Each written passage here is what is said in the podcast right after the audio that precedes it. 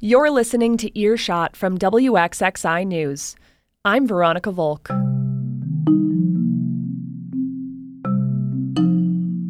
This week, RSV cases have surged this season, including here in Rochester, and some parents are experiencing the worst of it firsthand. I'm like, oh my God, this is not happening. Like, I cannot believe this is happening. That's coming up on your local news podcast, Earshot.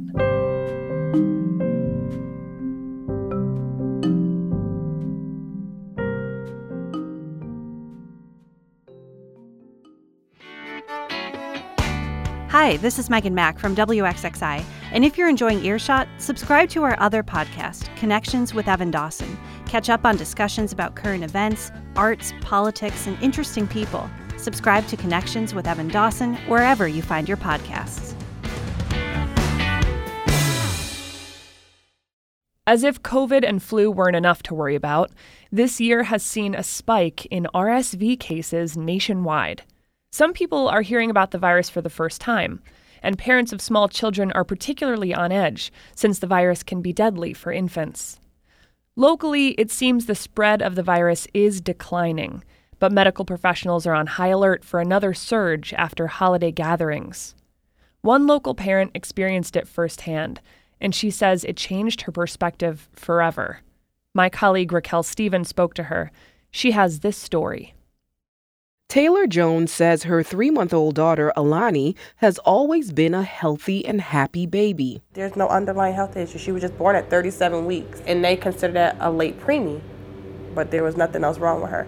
Until a few weeks ago when Alani came down with a cold. It started with a fever and coughing, but then she noticed Alani was having trouble breathing on her own and called an ambulance. Took her to the hospital when we got to like five minutes away from the hospital, her oxygen started to drop down to like 87, and they put her on um, oxygen.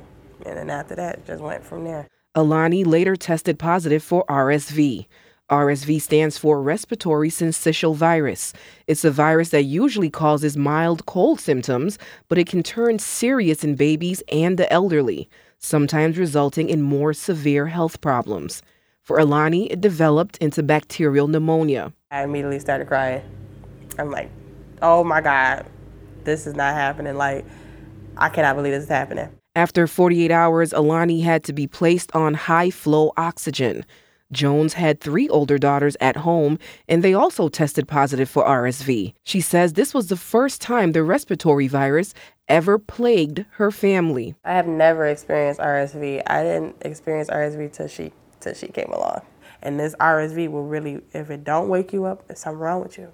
It will mess you up emotionally if you don't, if you're not ready. And it messed me up emotionally. This has been a common theme this RSV season. Physicians nationwide are saying that this is the worst they've seen of the virus in a while. RSV hospitalizations have increased by almost six times in one year, according to the data by the CDC. Alani spent 10 days in the Golisano Children's Hospital. Right now, RSV cases are on the decline, but the emergency department remains busy. We're doing the best we can for sure. Dr. Jennifer Nayak is a pediatric infectious disease specialist for URMC. She says the staff has spent a lot of time and effort managing capacity during this time. It has definitely been a rough few months in terms of just sheer volume and acuity too. I mean, the kids have been have been very sick. Nayak says RSV has always been a problem for infants, but this year, she says, she's seen so many more older children being infected and admitted to the hospital. Normally, kids will have RSV infection the first year or two of life. We're seeing now some kids who perhaps didn't get it because they were more isolated. So we're having, I think, more kids who are getting their initial, their first infection, who don't have that kind of pre existing immunity to the virus that they normally would have had in other years by the time they were two or three. Nayak is also a researcher for the RSV vaccine trials. She says significant progress is being made with these studies. She says for now, the hospital is still preparing for a rush after the holidays. I think there's if there's one thing that we've learned is, you know, don't second guess the respiratory viruses. A lesson that Jones learned. Alani was discharged from the hospital just in time for the holidays. And aside from a lingering cough, Jones says she is doing well. But this experience has changed Jones forever.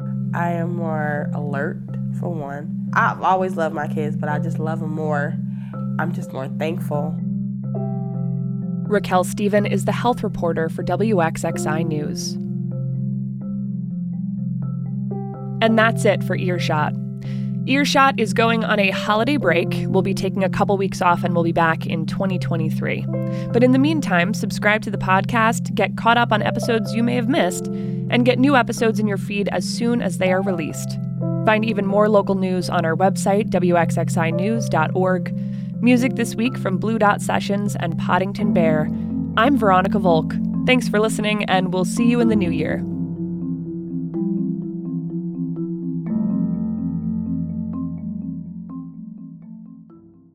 This program is a production of member supported WXXI Public Broadcasting, Rochester, New York.